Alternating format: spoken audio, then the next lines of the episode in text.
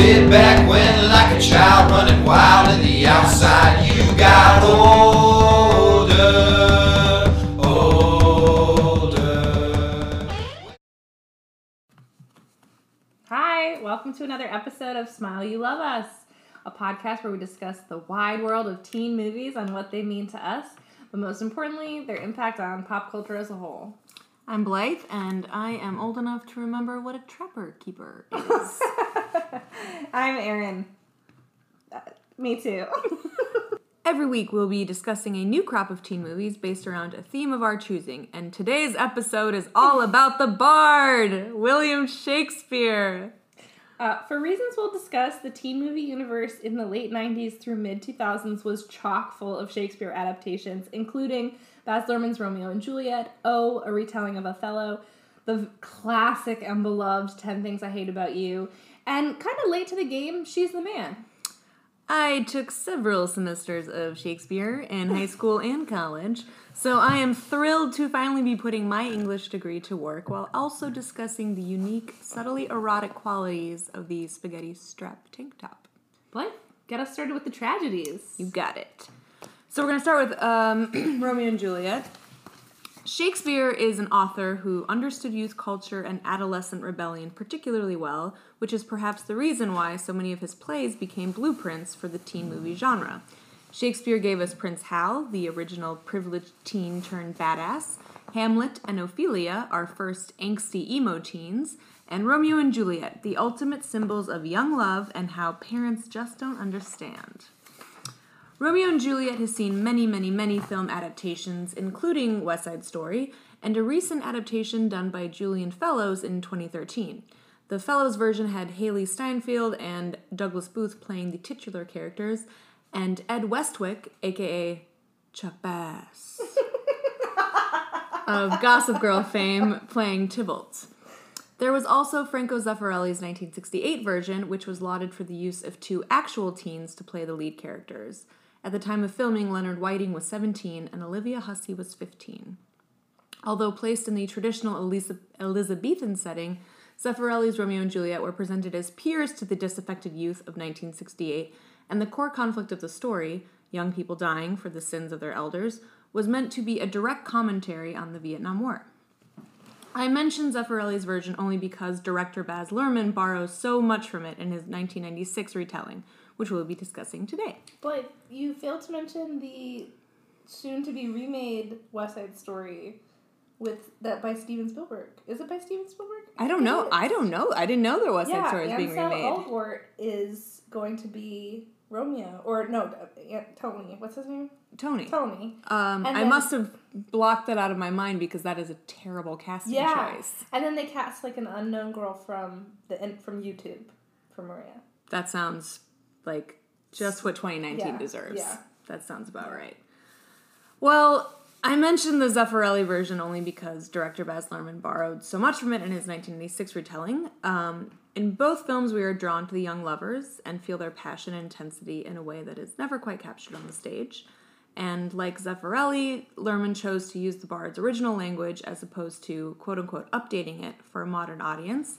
Although, unlike Zeffirelli, he did not instruct his actors to speak in iambic pentameter. Additionally, both directors chose to present Mercutio, Romeo's best friend, as gay, or at least suggested heavily. In Luhrmann, Luhrmann's version, Harold Perrineau of Lost fame plays Mercutio, delivering an electrifying rendition of the Queen Mab speech while wearing a sequin bra, matching miniskirt, and platforms. This is a great example of Luhrmann's over the top aesthetic, which we see in his other films, Strictly Ballroom and Moulin Rouge.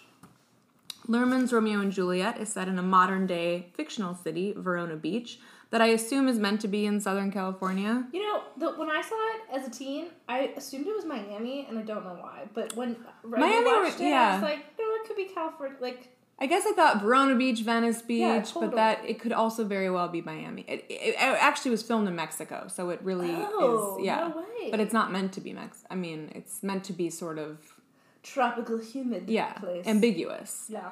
Um, and it honestly, it, the vibe of the the mise en scène, it, it just reminded me of Grand Theft Auto, even though it predates it. I was like, this is a, this is the video game.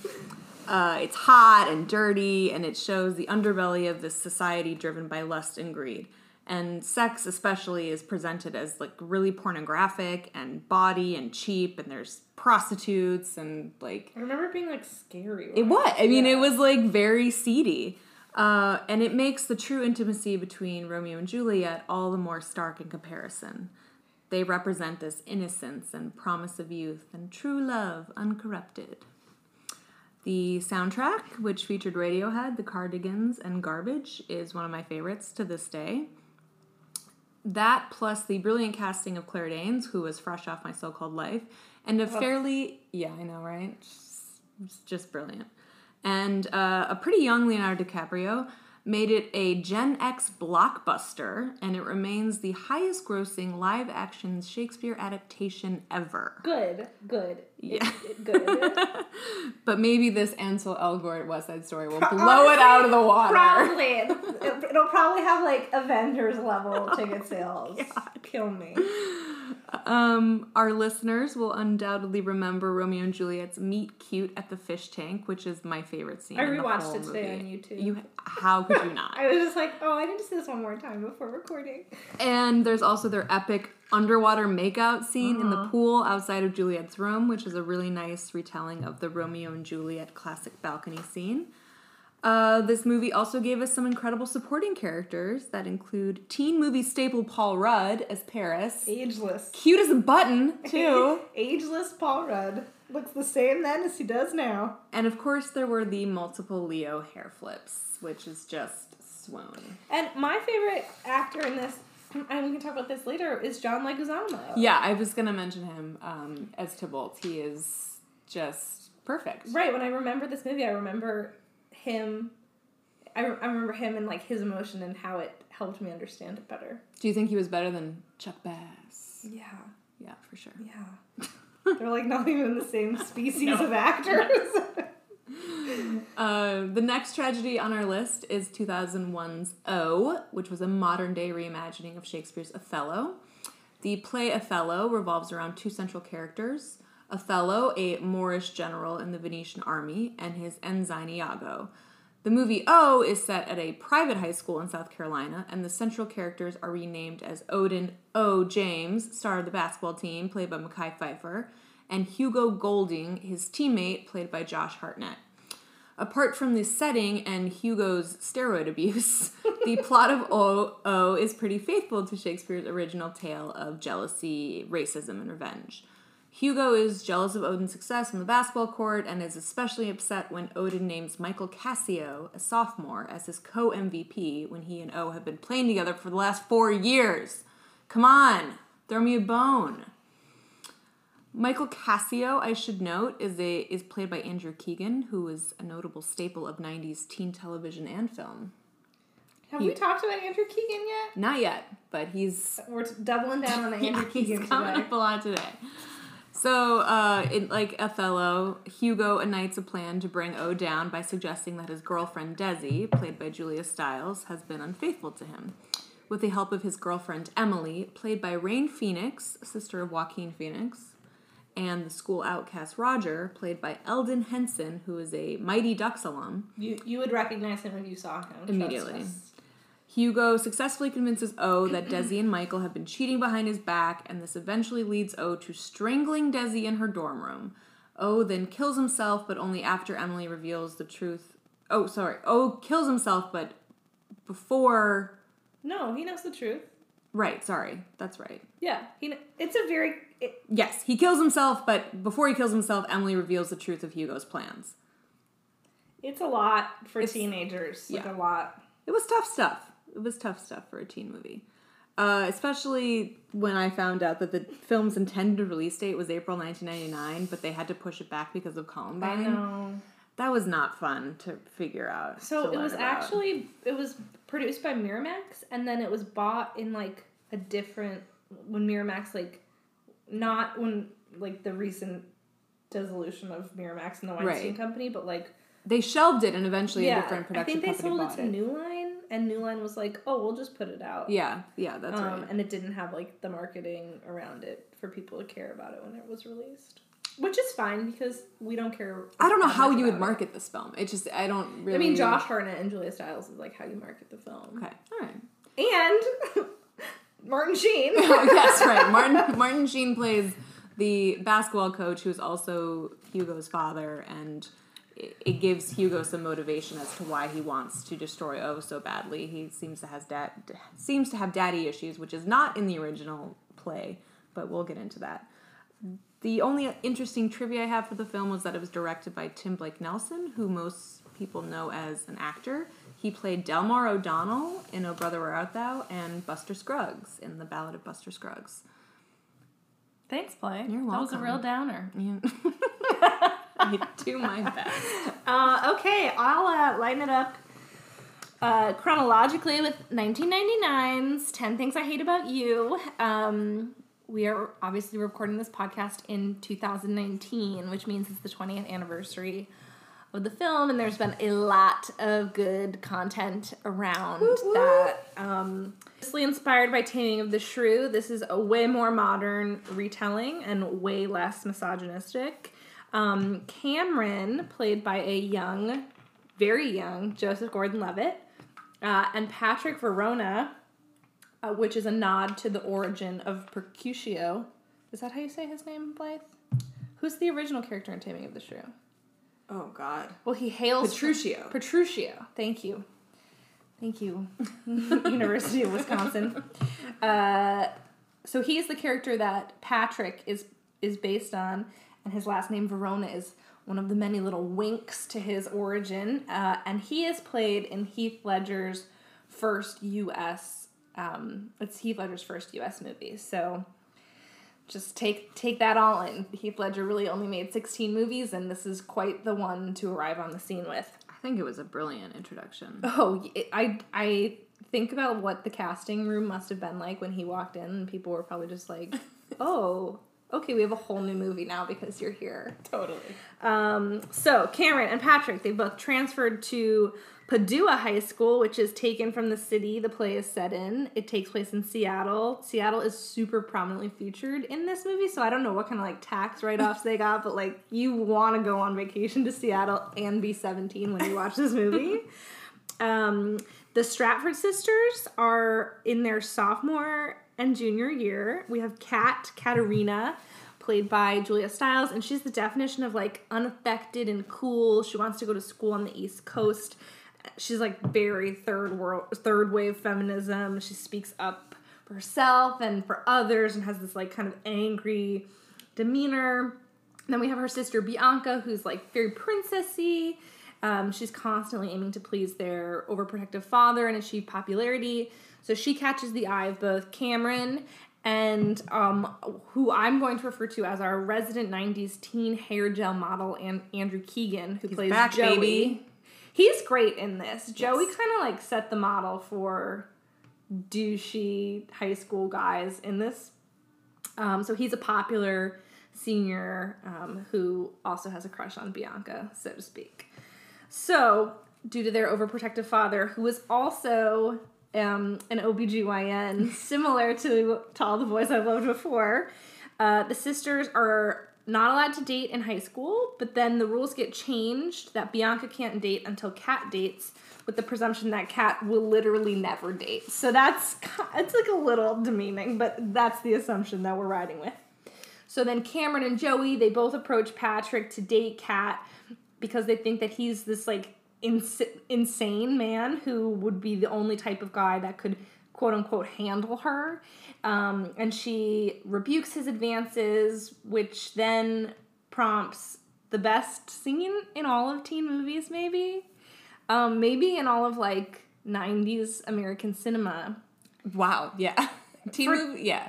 It's a big moment. For sure. So Heath Ledger sings Can't Take My Eyes Off of You, accompanied by the school marching band on the school bleachers while Kat is practicing soccer and finally wins her over. Um, that scene really holds up. Oh yeah. I paused it and rewound it when I rewatched. So, of course, they go out. He falls for her. Cameron gets his heart smashed by Bianca, who's now allowed to date and delivers a fantastic "get your shit together, you can't treat treat people this way" speech to Bianca. Um, Bianca realizes that Joey is a dirtbag. Kat finds out that Patrick was being paid to date her at the prom. And then they break up, but the movie ends with them getting back together. Uh, this was, like I said, a huge breakout film for Heath Ledger, Julia Stiles, and Joseph Gordon-Levitt. Um, also, big shout out to Allison Janney for being a total weirdo side character as their guidance counselor. It's really excellent. Every time I rewatch this movie, I and she's in like the first scene, and I forget. I'm like Allison Janney, what a move! Uh, and also shout out to Gabrielle Union, who plays Bianca's friend, um, and just has like a few really great, not throwaway lines, but just like really great moments of quotable things that are there.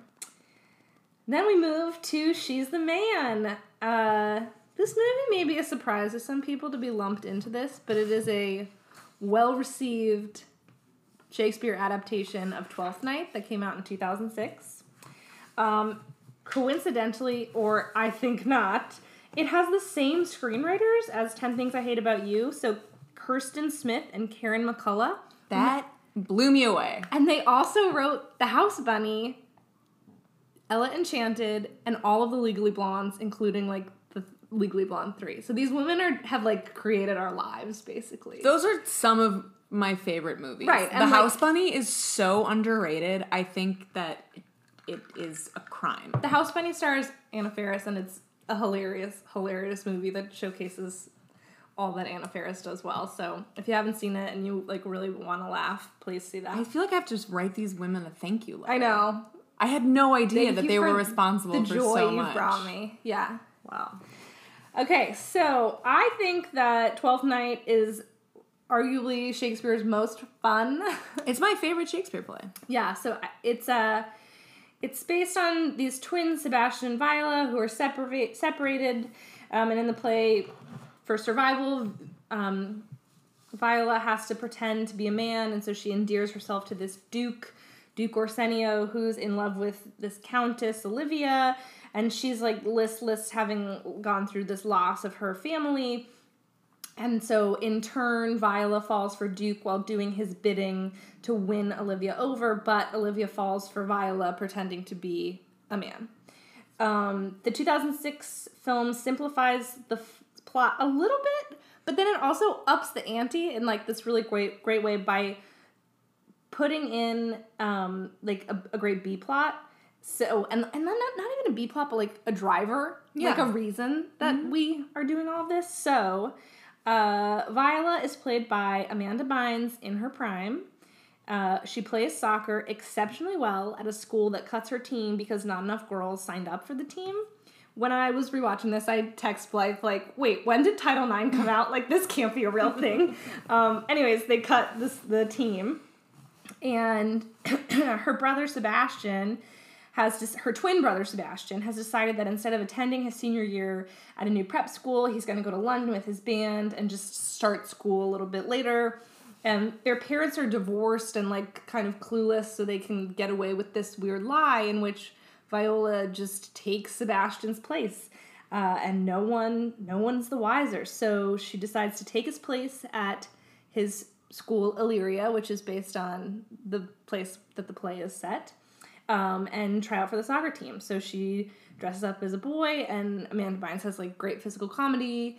She, I know she's since come out saying that this movie was like really hard for her to watch after it was made and like led to her depression and kind of down spiral, which makes me really sad because she's so good in it. Um, but so she moves into the prep school and her roommate is the br- literally brand new to America's Eyeballs Channing Tatum. Uh, and he plays Duke Orsinio because now in 2006 we live in a world in which people's first names are Dukes, so it's like totally accepted. The rest of the plot really follows suit in terms of Viola coz- cozying up to Olivia, who's this like pretty girl, to put in a good word for Duke, and then Olivia falls for Viola, pretending to be quote unquote Sebastian. Um, there's a brief attempt at like making the way that this ends believable, where Viola switches back into her female appearance and runs into Duke at a kissing booth, sparking a flame between Duke and what he thinks is Sebastian's sister. Um, and throughout, there are some of like adversaries who think something's amiss, and a subplot about Viola being a debutante. Um, but most importantly, there's like a lot of soccer and a lot about her wanting to be a good soccer player and working really hard at being a good soccer player, set to OAR's Love and Memories, which is made me literally laugh out loud. I was like, oh, OAR, forgot about you. Uh, but the film ends with Sebastian arriving back at school, and he's mistaken, like the real Sebastian is mistaken by Olivia as the person she knows, you know, which is actually Viola, and so she kisses him, and then that sparks this genuine hurt in Duke and a feud between Viola as Sebastian and Duke. This is sounding very confusing. And It's like not- it kind of is supposed to be Exactly. all of these people are confused and then the real sebastian plays the big soccer game that his sister had been prepping for and then she reveals that it's all been a lie and everyone's like pretty weirded out but also like okay let's move on with our lives um, then she sends him some gouda cheese as an apology which is a serious joke within the movie and i'll talk about later is a joke that has endured for 15 years uh, and then he accompanies her to become a debutante on her own terms, and then they dominate the soccer field. Uh, David Cross is also in this movie as their super goofy and inappropriate principal, who like it's just like a very slapstick, goofy role, and he did great. He was sort of the Allison Janney character of Yeah, the clueless Man. adult. Yeah. Okay, so let's get into how we really feel about these movies. Well, the first thing I want to talk about, and I'm curious to hear your thoughts on this, is why do we think there was this resurgence of Shakespeare plays as teen movies? Because this was a thing. This was a an epidemic in the 90s and early 2000s. And it wasn't just teen movies. We had what? We had um, another Franco Zeffirelli um, and Kenneth Branagh both did Hamlet. We had Ethan Hawke also playing Hamlet in 2000 with Julia Stiles. We had Kenneth Branagh doing Much Ado About Nothing and Othello.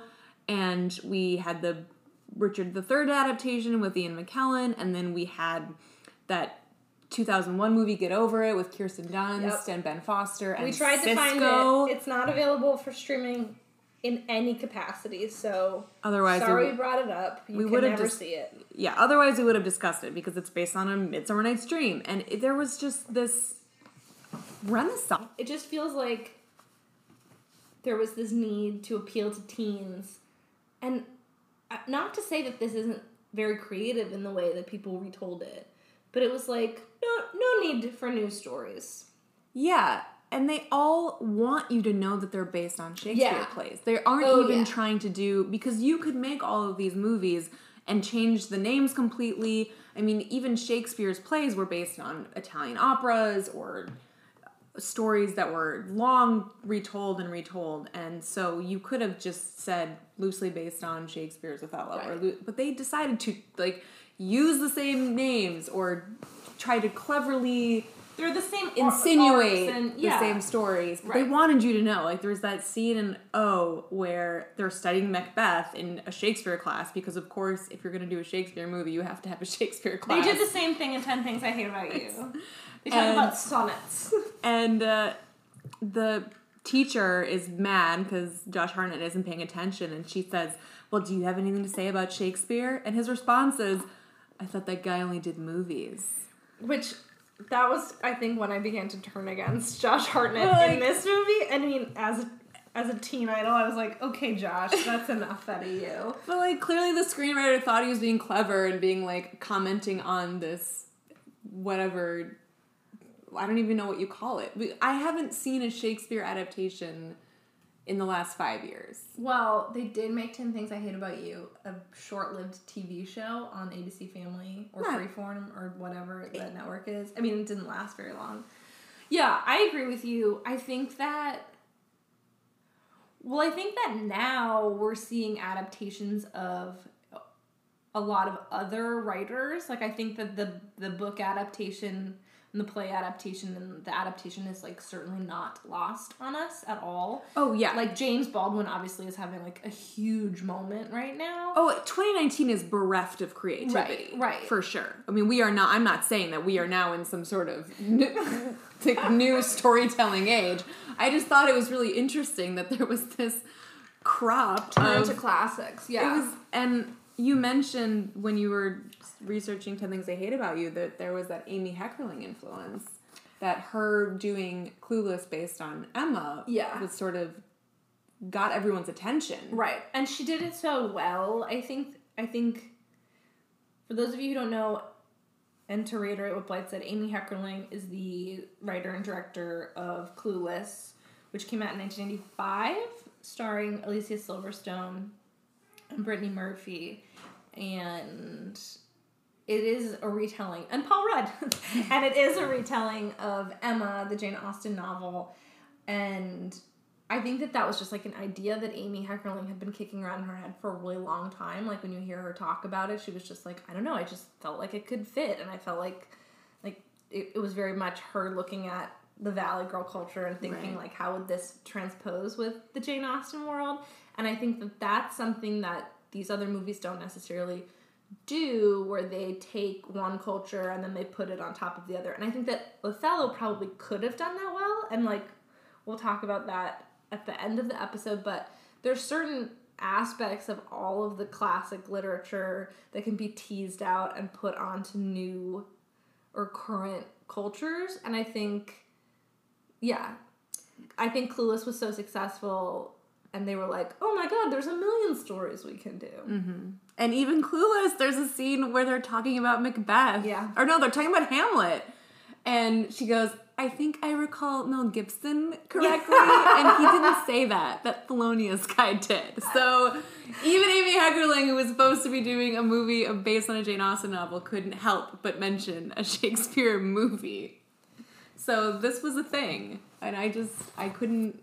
Would you like to see this happen again? Yes. Like I- you, you want them to just like dig back up into everything. I want more Shakespeare all the time. So I think that now though, what we've had happen, because I'm remembering there was like that Hamlet. No, it was a Macbeth with, um, Michael Fassbender. yeah. Yeah, and like then there there was a Hamlet that was made, but I forget who was in it. So now it feels like people are actually remaking Yeah, I think Shakespeare movies with like these big inflated budgets and they're making like these huge epic scenes and things like that. And it doesn't really seem like there's an appetite for that. At I all. do think it's cyclical. I think people do it every, let's say, 15 years or so, where they're Mm-hmm. like, okay, we haven't done a big Mm. Shakespeare movie in a while. right. Some agents like you know what would be cool. Let's redo Twelfth Night. Yeah, exactly. Yeah. But I think um, I what I would like is more teen Shakespeare movies because that is clearly the thing that I am most interested in.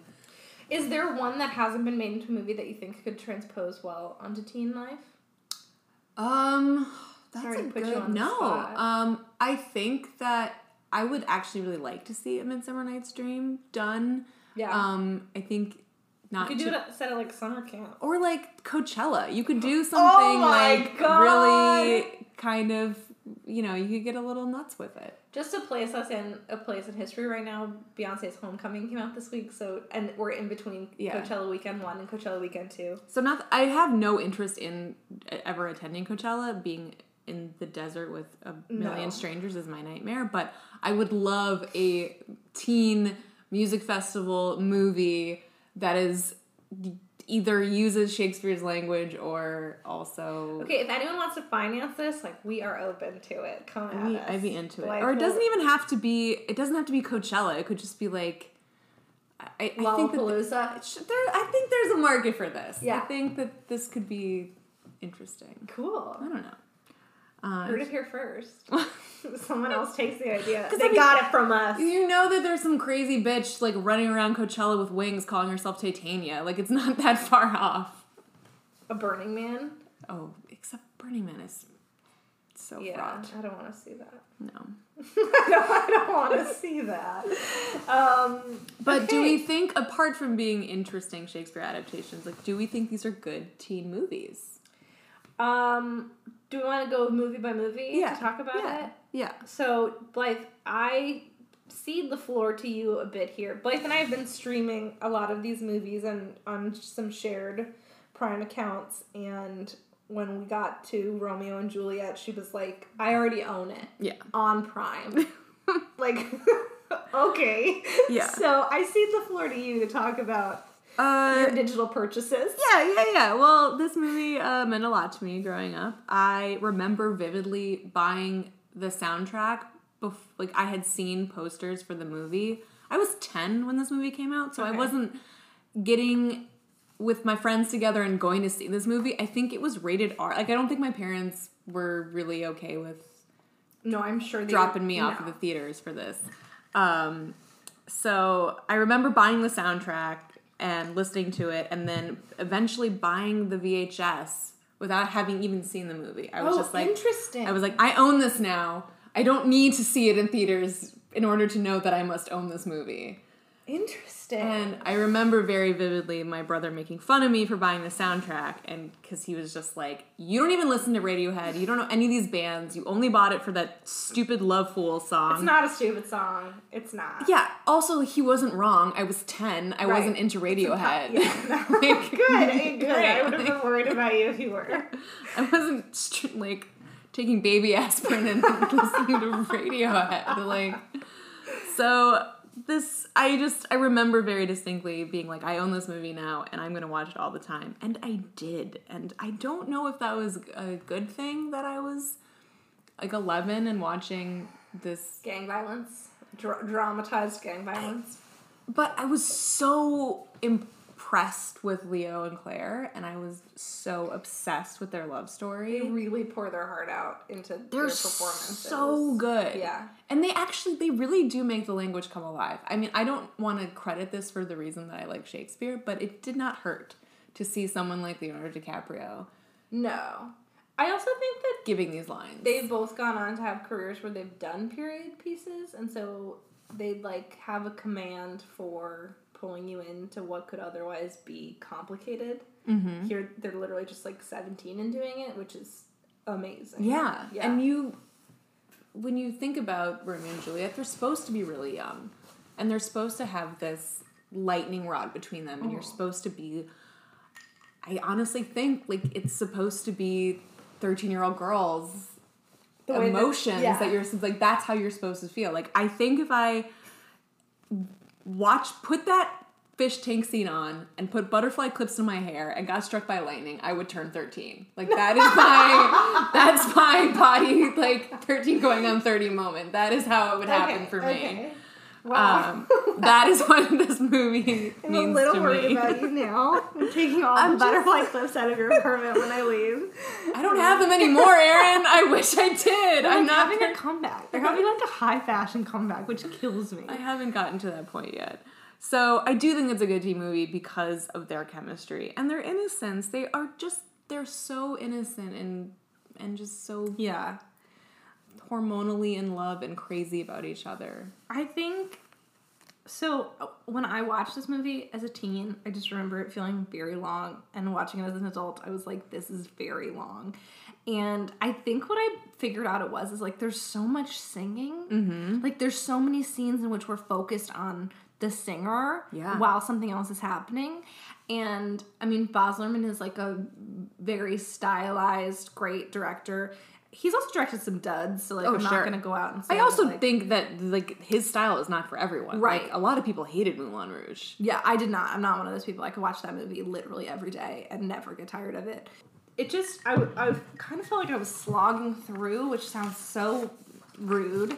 um, but I think that, like, visually, it felt really exciting when I was a teenager. And I still look back at it visually and, like, I understand where you're coming from with the Grand Theft Auto comment, but I don't necessarily think that that's, like, a bad thing. Like, I think that we hadn't seen something like this for a mainstream audience No, I liked that Yeah. about it. Oh, you liked Yeah, no, I thought it was. Auto.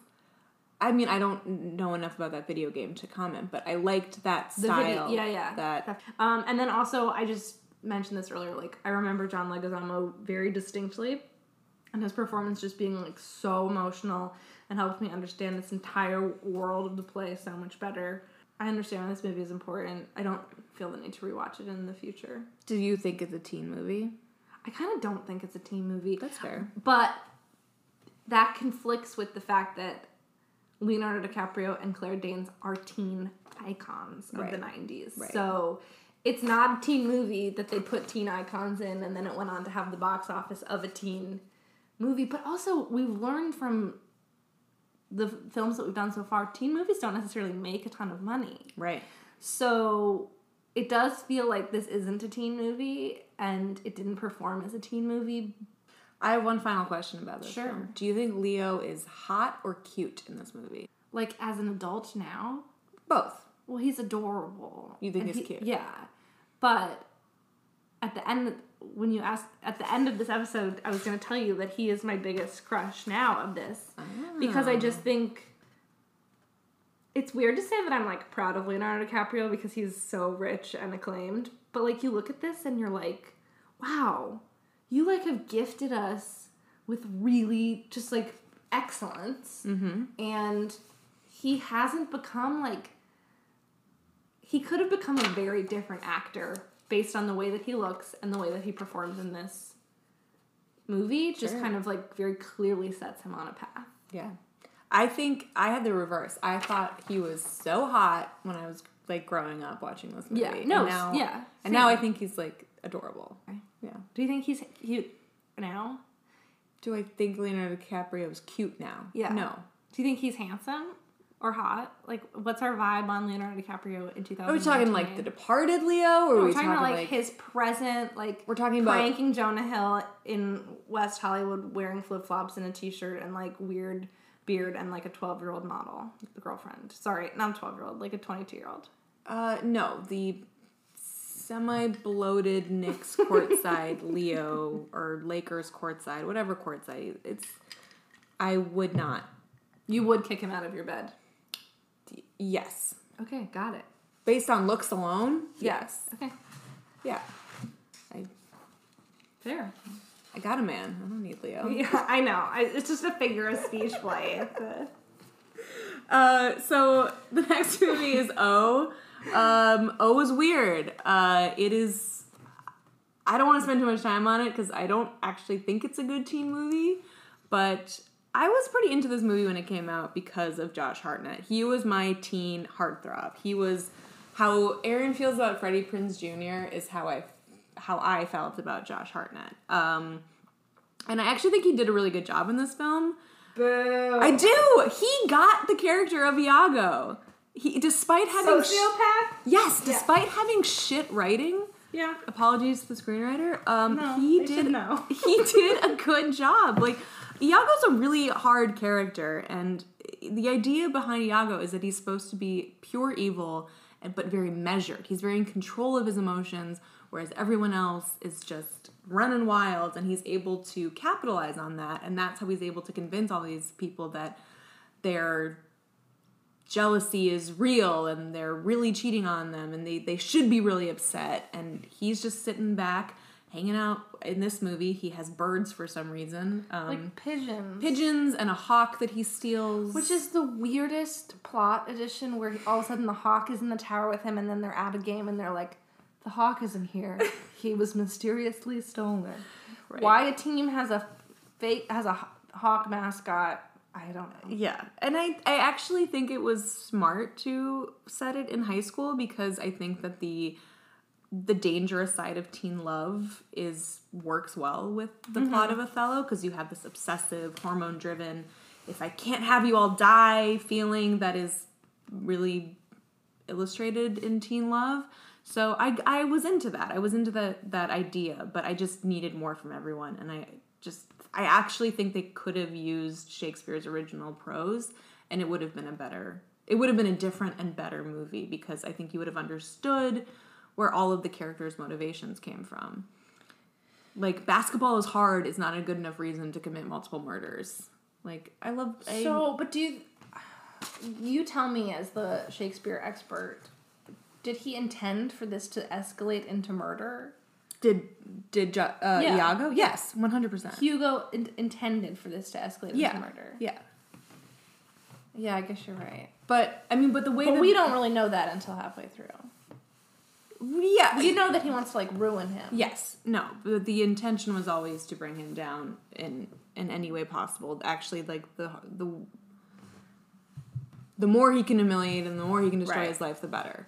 So Ugh. what was weird is that they tried to give him this like I don't know, like daddy issues plot, and like I've seen a lot of directors try to make a create a backstory for Othello. Like I've seen directors try to say that he's a self-hating closeted gay and he's in love with Othello, Yeah. and that's why he tries to bring him down. And and this Iago, they tried to say that he- I don't know. He seemed he was like a the equivalent of like a 4chan user. He was like a woman hater. Like he was which he Iago does hate women and he hates like all sex and and any kind of like physical intimacy between humans. So that wasn't totally far off, but the whole dad thing, like the fact that the dad was the coach and his dad was really into O and really, you know, said really nice things about O and was meanwhile neglecting his own son. And there's like a, a scene where oh, Josh God. Hartnett is lurking in the shadows and he goes, Who's your favorite now, dad? It was just so bad. It was just Yeah. bad. It was bad.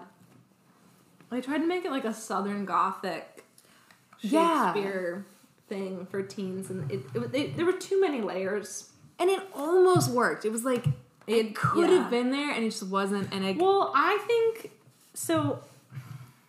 When I rewatched this, I truly wondered why I was like ever attracted to Josh Hartnett's character. Like, I Oh. just think he is so. Which makes me now that I'm saying this out loud think like, oh, he was just so cute that I didn't care that he was a total sociopath in this movie. Yes, I also am disturbed by how much I was like okay with. Yeah, I was like, is he the good guy? Like, yeah, I don't know what I thought when I was younger watching this He has to be the good Yeah. guy. He's Josh Hartnett. not not possible that he wasn't the good guy. Um, yes, I also am saddened that Martin Sheen is in this movie. Like, what is going on? He's a very he good plays. actor. He plays the coach, Dad. Um, so that was kind of a head scratcher throughout. Um, and then I, because when I rewatched it, I was like, I know that I have seen this movie. A lot of these details, like I feel like I didn't like pay attention to teen movies when I was a teen. Like it was like in a lot of sense, if it wasn't great, it was just kind of on. Sure. Or you watched it at sleepovers, so people were talking, and there was like I definitely didn't watch this at sleepovers. that's fair. But what I distinctly I did. remember is the scene where O shoots himself and it does that weird like stop motion thing. Yes. It's so Yes. weird. And I remember all of a sudden like I got a visceral flashback to like watching it in the house that I grew up in and I was like, "Oh, I was confused by this then. I'm confused by Yeah. this now. This doesn't it seems like the movie is ended. Like Yes. it's like a freeze frame as if we are done now. And then it's not over. There's like four minutes left of like Josh Hartnett's voiceover. And it's just like in a movie that doesn't have any other stylized segues or Yes. anything like that. It is so weird. It's it feels like it was a choice that was made to amplify a gunshot wound and in 2019 there's obviously a lot to look like look at about a black man being shot because of a white man's actions that we didn't really need we don't really need that yeah. visual and i don't really think we needed it in 2002 No, no. um so that made me feel like this was an after school special wow. Yeah. um, yeah.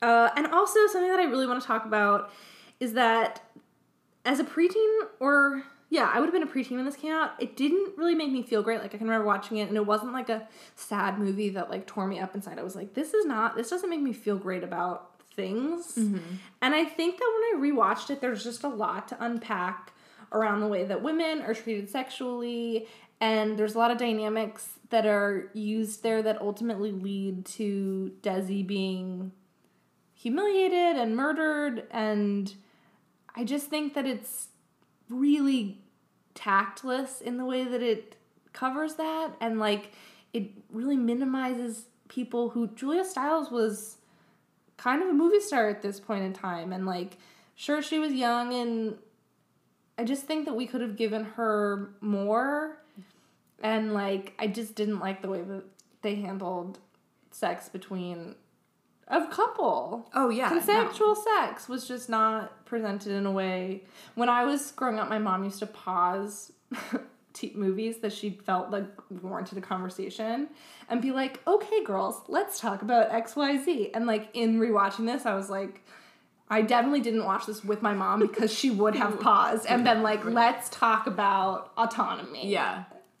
And I think in the play Othello, Emily or Emilia and Desdemona actually have a lot more agency and they have Yeah. a lot more conversations between the two of them about what their husbands are doing and what's go what what's wrong with them. And that obviously is not apparent in O. I mean there's Josh Hartnett has a line where he goes, White girls are snakes, they're horny snakes. Yes, yes, that line is so horrible for a movie for teenage girls. Ugh. Okay. but but also like Ugh. Uh, I don't know. I mean, it was. Again, It's not played for humor, Blythe. No, but it's. I'm just saying, Iago is a difficult character to play. I think Josh Hartnett did it well. I don't think this is a good teen movie. Not a good teen movie. But I am. I think it belonged in the conversation. Oh, totally. Because these are some teen megastars. yeah. Yeah. And Mekhi Phifer, like he, like Othello, also is a very like famous character to play, and he got such shit for lines. He didn't get to Yeah. do anything with this character, and it was just such a disappointment because I think that this could be really good. Yeah, Mekhi Phifer like hasn't stopped working since he was in this movie. Like he's been on every television show since. Um And I think he was well cast. I just think that there was totally, he's so nothing to work charismatic. He I actually think he's acting circles around Josh Hartnett in certain scenes, but he's just not able to say anything other than like, I want to play basketball, man. And it's like, come And I love her. I love Desi. I'm like obsessed with Yeah. her. I would do anything for her. I'd never hurt her. Oh, jeez. Then you killed her. Okay, let's move on to the real heartwarmer of the bunch 10 Things I Hate About You. Um, I just want to say that when I rewatched this last Sunday, I text Blythe and I said, Oh my god, Club Skunk, which is a bar that they go, that Heath Ledger goes to find Julia Stiles' character at because she's at a concert. I said, Blythe, oh my god, I'm 29 years old and I just realized Club Skunk is a lesbian bar. I don't know. I've rewatched this movie probably once a year for, since I've seen it. Like, it- I Yeah. just come to it a lot. That's I that- don't know how I was just like, this is just a cool bar that ladies hang out at. That's which what is what lesbian bars are, but they're also lesbian bars. Yeah. And I was like, totally. Like if you had told me I haven't watched since this since 1999, I would have been like, okay, I certainly you didn't catch it the year. first time. But the fact that you were just now, I've definitely seen this movie 10 times. especially because he says, "I I can't be caught at Yeah, Skunk. That was what so tipped me off. That was what tipped me off to it. I was like, why doesn't he want to go there? Oh my god, it's a lesbian bar in Seattle. You don't say. Um, so this movie is iconic. It is Yeah. probably top five. Entertainment Weekly movies. put it in there, put it as 49 on their top 100 movies. And when Blythe and I saw that when we were first ideating on the podcast, we were like fell off our bar, bar stools, and we decided that we needed to have this podcast just to avenge that ranking. Yeah, and here we are. We have the mic Avenging now. it. We have the mic now. Entertainment Weekly. Screw you. I don't even know where to start with this Um, movie. It's obviously a great teen movie. It's also, I think, a really good Shakespeare adaptation. You have Heath Ledger in leather pants, which was supposed to like show that he was like hyper masculine and like didn't But like cool and edgy. cool and, and didn't care what people thought about him. but it was also like very effeminate to Yeah. have like a big man like walking around in these like super tight leather pants and then He looks great in them. he looks incredible so many spaghetti strap dresses and tank tops There's the comment about the Prada backpacks and the Skechers. and i even watching it was like would no i don't know anyone with a prada backpack No, no, I don't either. We live in New York City. that is like really expensive Um, I also remember Bianca's prom outfit being very similar to something I wore to my first freshman dance. Do you have a photo? God no, Aaron. That's God. thank God I didn't live in a time when things that. are Oh no, no, no. But here's the thing, and this is what happens when you have an older brother and no older sisters, and you only watch teen movies and you don't like hang out with people that much. is you think that you're supposed to wear like a froofy dress to your first freshman dance. My first freshman dance was a sweaty booze fest in our basement cafeteria where everyone was wearing jeans and tank tops, and I looked like a fucking nightmare. Oh, Blythe, I wasn't realizing that it wasn't a formal dance. It No, was it was just a regular dance, but I didn't know the distinction. No one told me. No one was like How did your brother not tip you off to this? he was it was he wasn't a big dance guy, so Oh, he yeah. it wouldn't even have occurred to him. And I wasn't like, hey, what should I wear to the dance? I was just like, I'm gonna go to this dance and like I have this fun froofy skirt and this weird non half shirt thing that Oh it was very similar. Oh no, God. Aaron, it was humiliating. That's not good, Blythe. I'm so sorry. But I learned my lesson, and then all the dances were fun after that because I knew I could just wear jeans, Yeah. and it was great. Yeah. Um, I also love the dad in this movie. I think he is a shining star. He does a few things that are like could be a little pro- problematic, but he goes so over the top with them that they're it's played for a laugh. And then he does have a very heartwarming scene at the end with Kat, but like the belly is forever like just an amazing scene. If you haven't seen Some Things I Hate About You, he's an OBGYN and he makes his daughters walk around the house with a fake pregnancy belly so that they understand the ramifications of their actions should they choose to kiss a boy. and it's pretty funny. It's really funny. And just like all the things that are going on around it, like when Heath Ledger's at the door and he's like, Who knocked your sister up? And Larissa looks at what's her last name? Olnick. Olnick. Just like gives this look that is like, oh god. I saw her at a bar in Brooklyn like four years ago, and I was I was starstruck. Were you? Yes. What bar? Muggsy's Ale House. oh, in Williamsburg. yeah, And- Interesting. yeah, and I was like, oh my god. When you lived over there. Yeah, but one of my favorite lines that the dad has is he's telling Bianca Bianca's trying to explain to him that their life is not normal. It's not normal that you get to dictate whether or not your teenage Daughters daughters date and that they can't date until they graduate high school. Like he says she's like She that's not point. normal. She has a point. And he goes, What's normal? Those damn Dawson's River kids sleeping in each other's beds every night.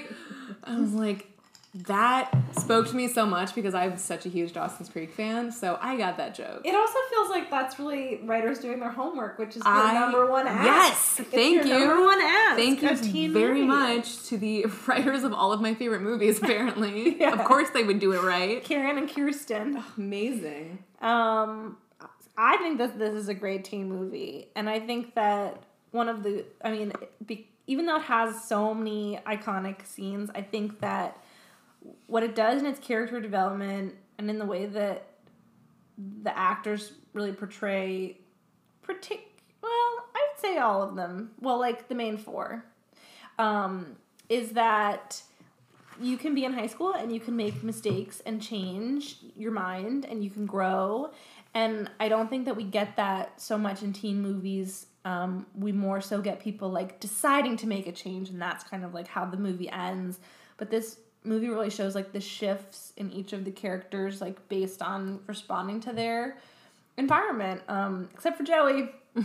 and um, you know, we mentioned that it celebrated its 20th anniversary this year, um, and then like the amazing pop culture think pieces that have been written about it. And I highly recommend the Rebecca Fishbein article um, on Jezebel that was published last month, and it praises the film's representation of just kind of different personalities and the cool factor that this movie gave to misfits or just people who don't fit into a stereotypical teen mold.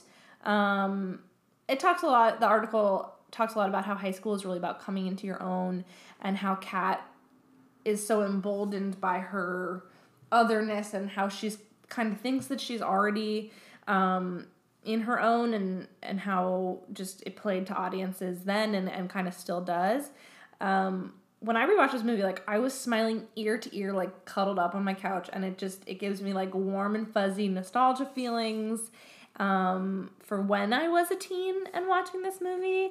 And I look back and I just think like we like Heath Ledger is just such magic and such a I understand the teen phenomenon that was sparked with like every magazine cover Yes. once he was in this movie. Like it all just makes so much sense. Um The grin, the hair, Yeah, the the, everything. It was the accent. yeah. The accent, like he's his Australian accent just like cannot be overlooked.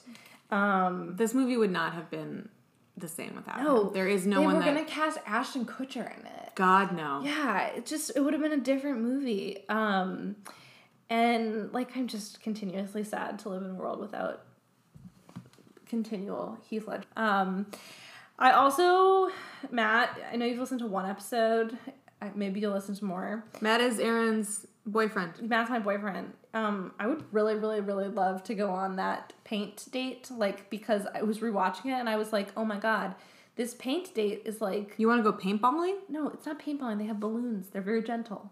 They don't hurt. I'm pretty sure they're just paintballing, No, right? they're not. There's no guns. They just have like a purse filled with balloons filled with paint, and they just smash them onto things. And I, yeah.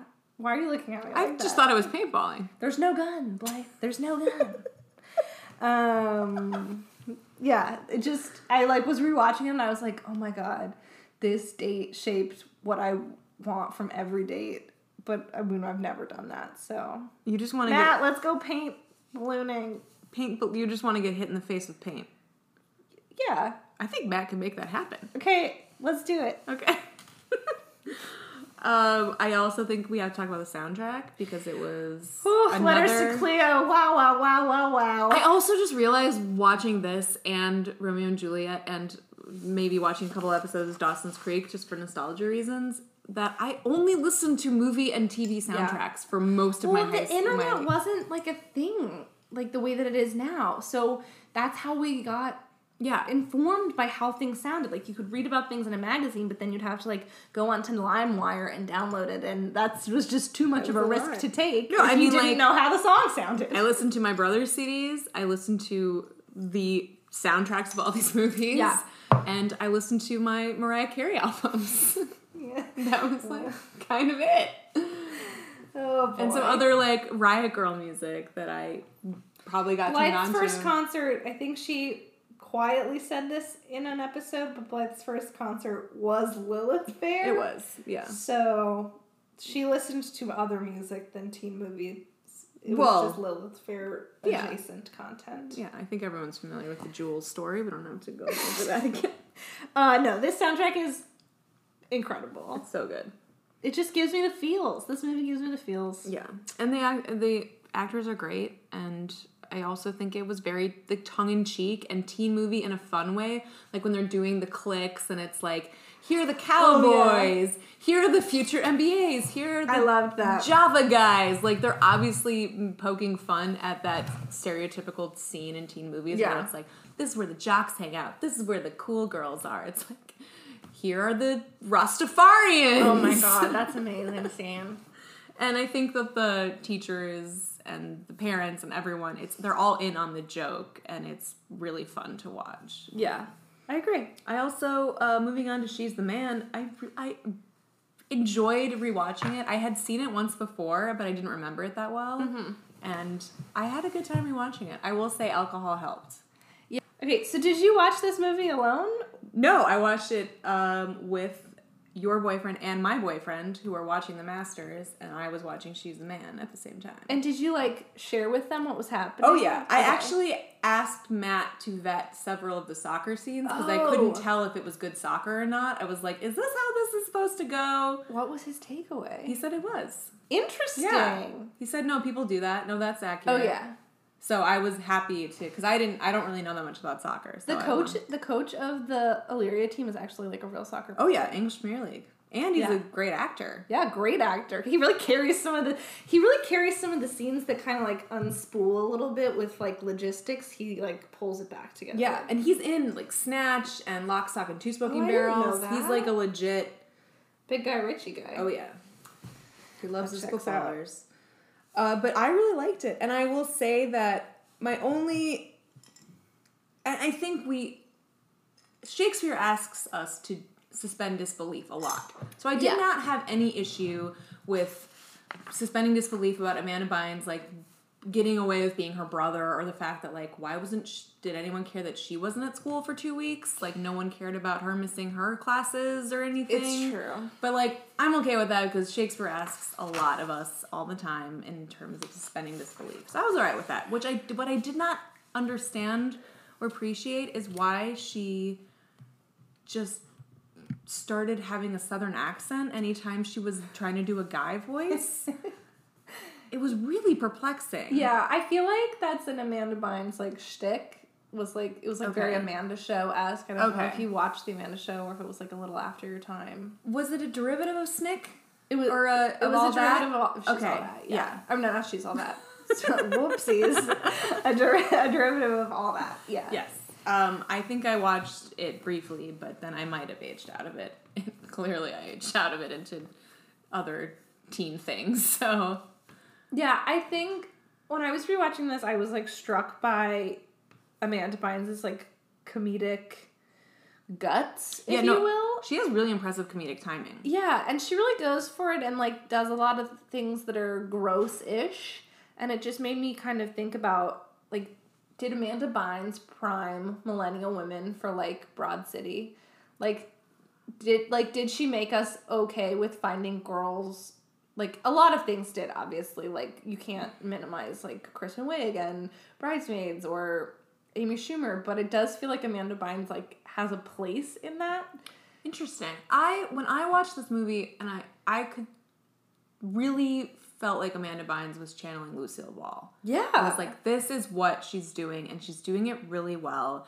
And I was super impressed. So I don't know necessarily that she wasn't doing anything that hadn't been done before, but the fact that she was doing it amongst all of these, like, really, I don't know, like, glamorous. glamorous cookie cutter Yeah. like you know she was really going for it and i it was exciting to watch Yeah. So Blythe and I were um like I was gonna turn seven. I was sixteen, turning seventeen when the movie came out. Blythe would have been I was in college in college, so just watching teen movies a little bit it felt like the cultural impact of this movie was lost on us. But I specifically remembered like how important it was to my sister and her friends who are about three years younger than me, like three grades younger than me. And so I actually talked to them this week about the movie. And let me tell you, like, they had so much to say. And I feel like I, like, derailed their weeks by bringing it up because I was like, Are you guys, do you need to go home and watch this right now? And they were like, Yeah, kind of. Um, so the thing that was amazing to me is they all had incredibly distinct memories about the first time that they saw it, which is so, so special. And they were all different. Um, and they said that they regularly quote the movie. Like there's lines in it that they quote and in certain social like my sister was like sometimes i think i can like land a joke and then i'm like no these aren't my people they don't understand it um yeah so some of those specific quotes that they loved were like chew like you have a secret where she's like eating and like with her mouth open and then she just smiles as a Yes, response yes. um, uh, and then my favorite cheese is Gouda, which is the uh, yeah. Blythe put on her little letterboard. Do you like cheese? Which is a scene that they have when Channing Tatum, who his character is like not confident with girls, which is like hilarious hilarious, but Oh also like sure, let's talk about gender norms because I think that that movie did. A good... So my sister said the first time that she watched it, she was like, "Oh, I remember. I I watched it for the first time when it came out on DVD, and my friend brought the DVD to our birthday party, and I watched it once with my friends, and then I watched it two more times before." The end of the day, and then I had to bring the DVD to school on Monday. Like that was her weekend. Oh my it was like birthday party. Oh no, it, it wouldn't have been in school because her she's a summer baby. Um, and then one of her friends, and I love and know my sister's friends quite well, so this is was like extra hilarious to imagine them to like re- remember them at like thirteen and fourteen, and just like now know their inner lives.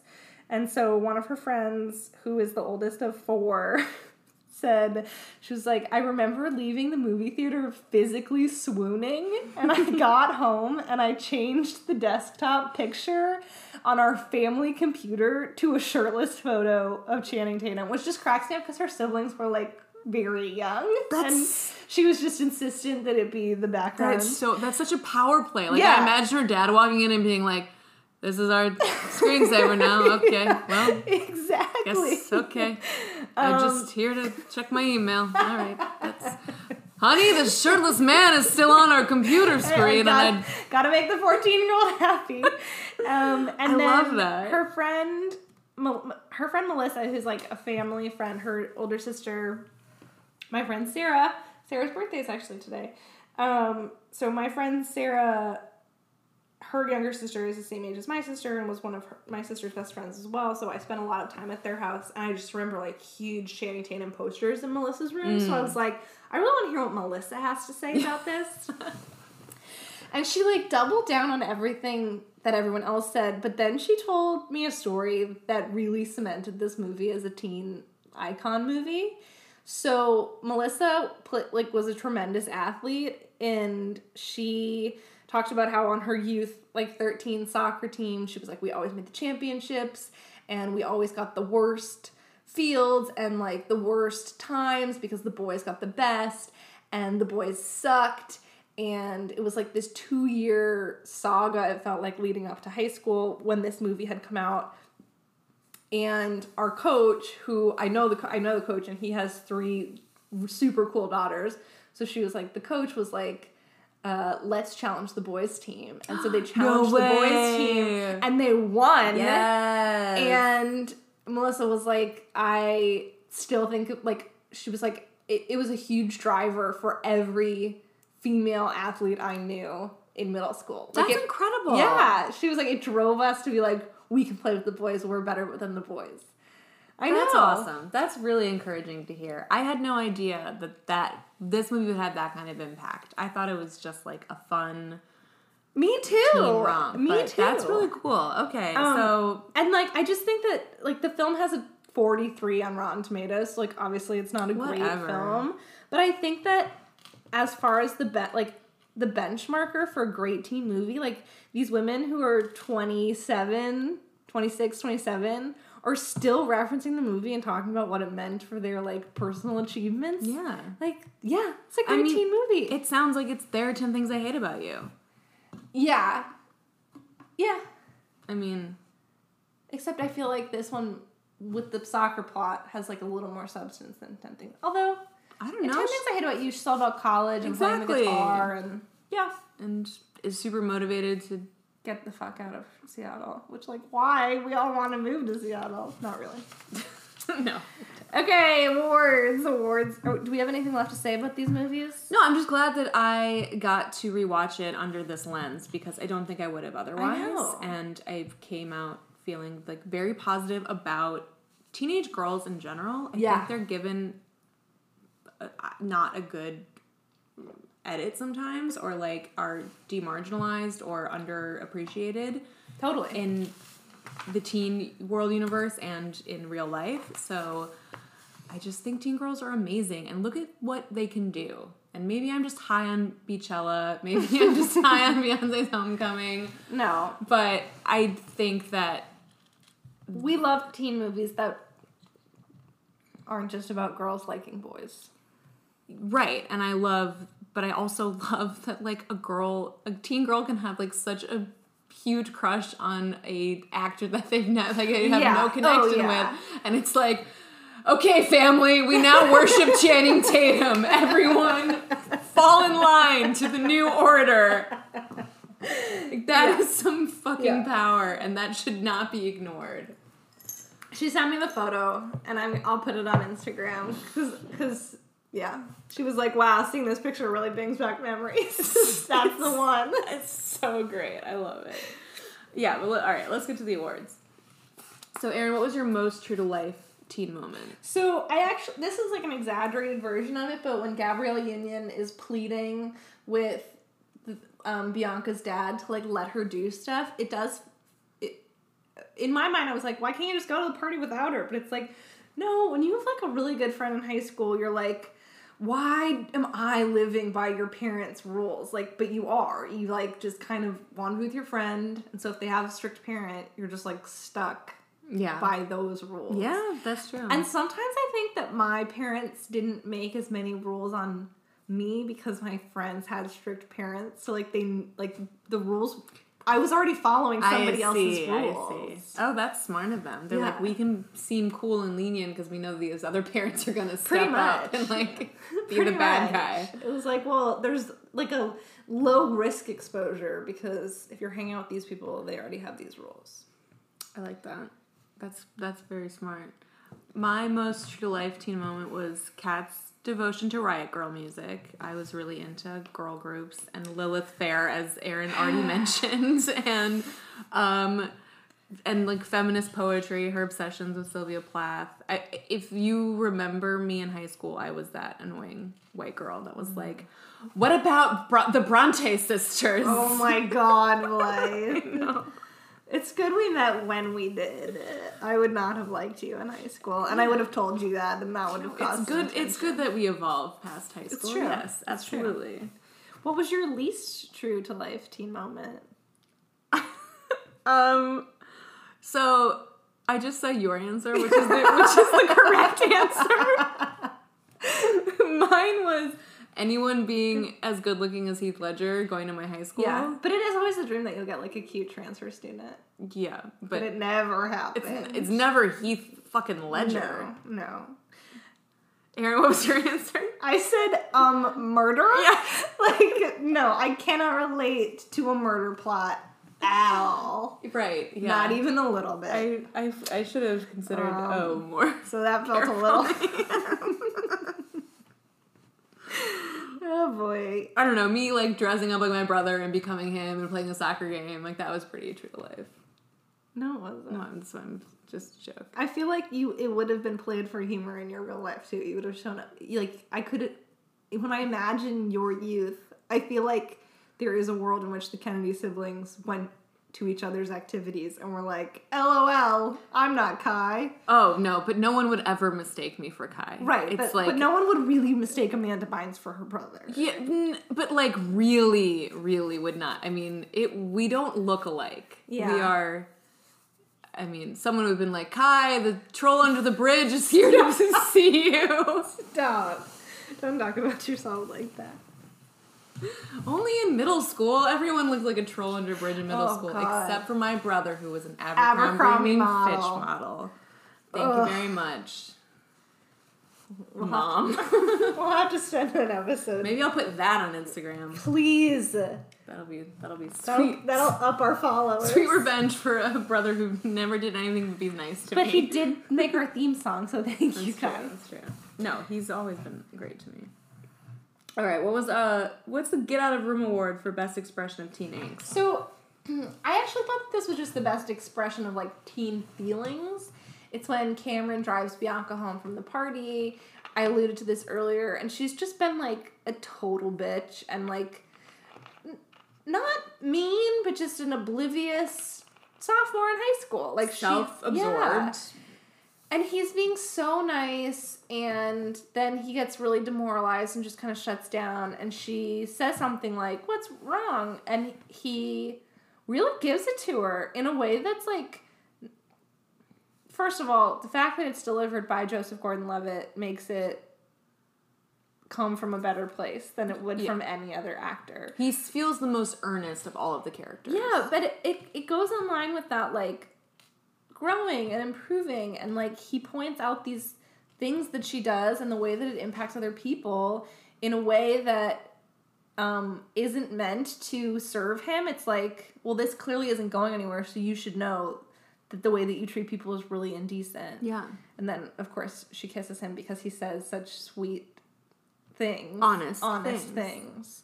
That was a great Um, scene. Yeah. I also remember like when I was rewatching it thinking, I remember this scene and it is the moral compass of the yeah. movie. Totally. It's really special, and I'm glad that it exists. My uh, my award was for Claire Danes as Juliet going off on her parents when they're trying to marry her to Paris. I don't know if people remember this scene as well as I do, but it is some supreme yelling, angry crying. In the only the way that Claire danced. Oh my god, it is just a work of art. I mean, she is freaking the fuck out, which makes sense. Like her her cousin just died, and her husband of you know three minutes, and she's fifteen, and like life is super confusing. I get it where she's coming from, Yeah. but it was mm, that's for me. There's no question. Blythe, I'd like to ask you what you consider to be like the best nod to Shakespeare. Oh, so as we said, all these movies are really adamant about you knowing that this is a Shakespeare movie, and they try to think of like clever ways of showing you that. Like in She's a Man, they name the restaurant Cesario's. Yeah. And Cesario is like a character that isn't that is in the play that's not in the movie. Uh, there's also a character names the character Malcolm Malvolio. names his tarantula Malvolio, who is also a character that isn't in uh, the movie that's in the play. Um, and then in Romeo and Juliet, Baz Luhrmann is like really extra about it. He names all of the shops and all of the posters are lines from other Shakespeare plays. He names the pool hall where Leo and his crew hang out the Globe, which is where Shakespeare famously staged all of his plays. Um, Kat does the sonnet, the famous I don't hate you even yeah. a little bit, not even at all sonnet. And and then her best friend um, is decides to dress as an Eliz- Elizabethan like lady, Lady. for prom, and that kind of like she's like obsessed with Shakespeare, and that's sort of there. Yeah, and her best friend is played by what's her name? Alicia May, Susanna May. oh Suzanne May Pratt, Yeah. Yeah, And she was in Drive Me Crazy. yes, as the bitch Alicia. She's also in Center Stage, which I now have a personal goal of just mentoring, working in Center Stage every episode. Well, they can just listen to On Point, our center. stage. Yeah, coming this summer. um, but yeah, she's in Ten Things I Hate About You. So I, I just I just found those all to be very funny. And oh, like they mentioned Macbeth Macbeth in a scene, and that's about it. But uh, I think she's the man takes it. I really do. It, they were just like they seemed to be having the most fun Oh, with yeah. it. Um, in terms of like wink wink, we're doing Oh, Shakespeare. yeah. Like Oh yeah, I mean, naming the tarantula Malvolio was one Pretty of my. I th- that cracked me up when I first heard it. we have a Stockard Channing Award to give out this week. Um, it's one of our two awards that isn't necessarily always going to be present, but it's for a teen, an actor who is not even close to being a teen when they are playing a teen. And Blythe, you can give this one out. Mekhi Phifer takes it. He was 27 years old when he started. It's time to play Fuck Mary Kill Blythe. Yes. Okay. So, Aaron, do you want a 10 things I hate about you Oh, wow. option or do you want a she's the man option? 10 Things I Hate About You. Okay. All right. I thought you might say that. Okay. So, I'm going to ask for you, fuck Mary Kill, Patrick Verona, oh, aka yeah. Heath Ledger. Yeah. Joey Eat Me Donner, Andrew Keegan, or Michael, JGL's best friend, I would marry Michael. played by David Krumholtz. Yeah, I would marry Michael. Okay. Michael's gonna lead me to a life of success. Wow. I strongly believe Even though he's like kind of a cheeseball. Yeah, that's fine. Okay. Why? we have a movie about teen. We have a podcast about teen movies. I don't think we can judge cheese balls. That's fair. Uh, definitely sex with Patrick Verona, Wow. of course. Okay.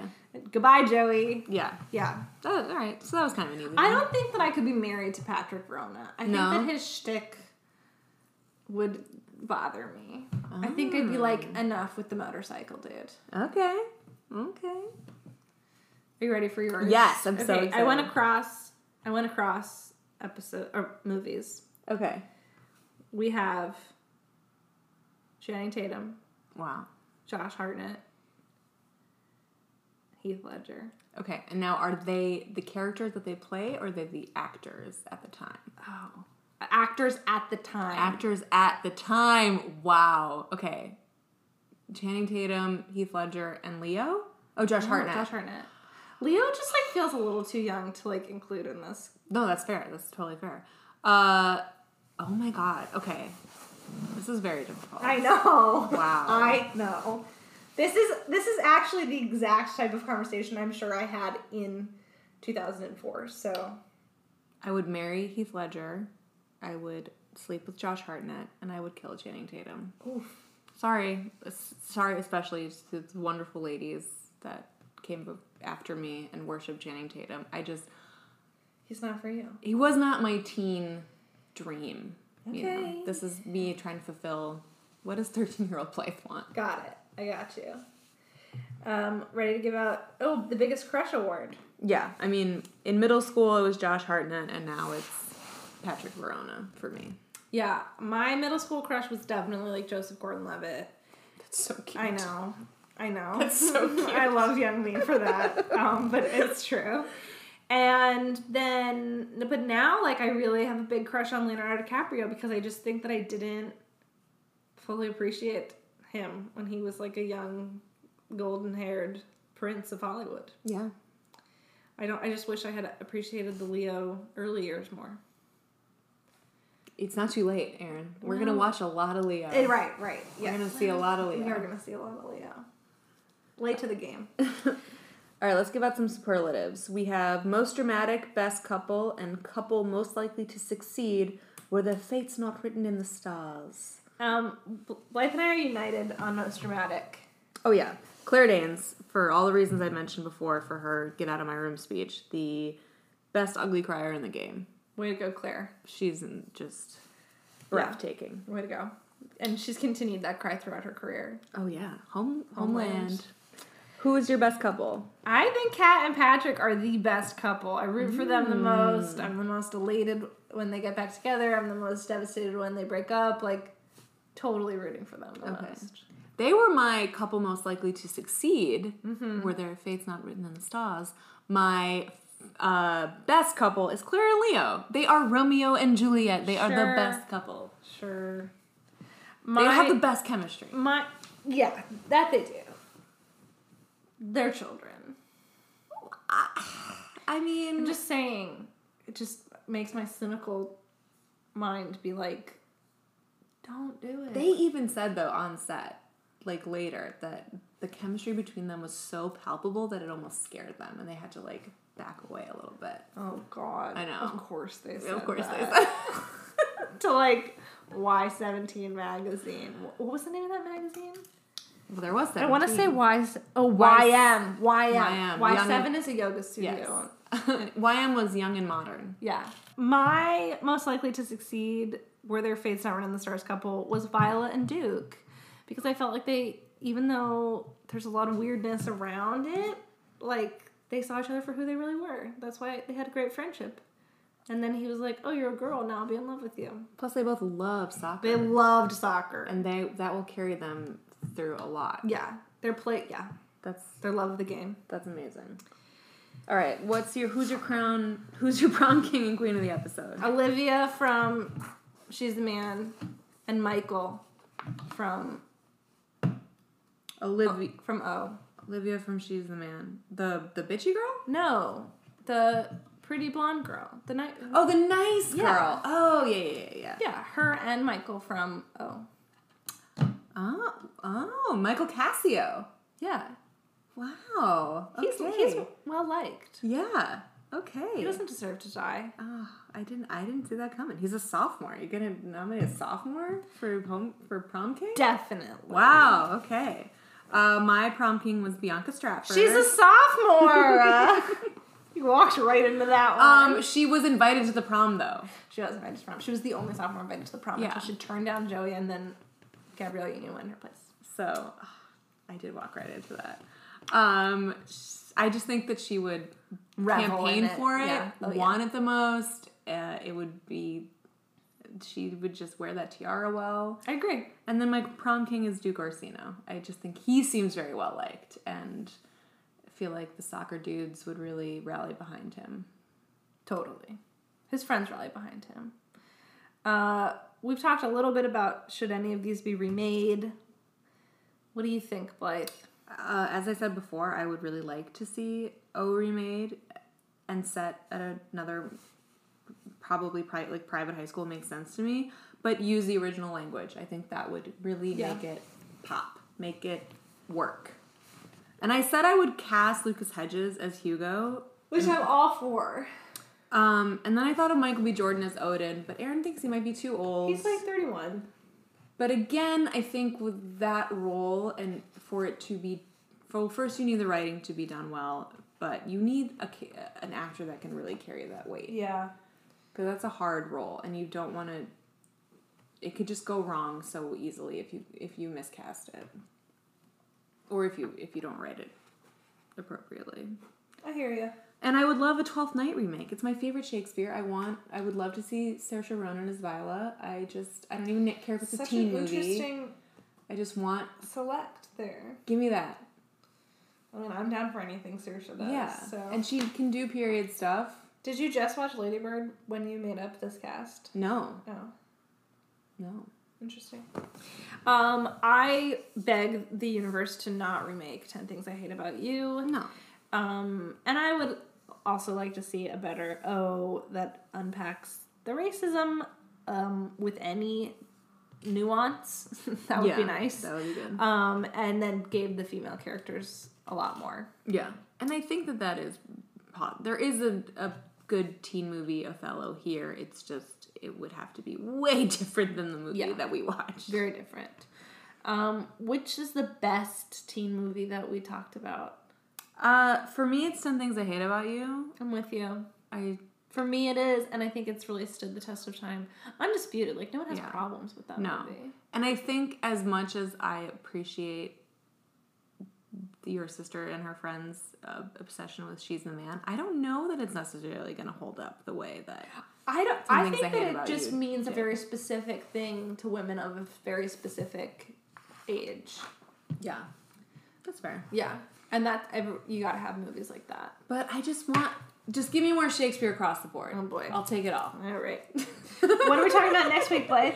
We're to do type A teens. Yeah, we got two very, very special people to talk about. Very special in literally every sense of the word. Great oh. actors, great characters. We'll tell you later. I'm very excited. Bye for now. Bye.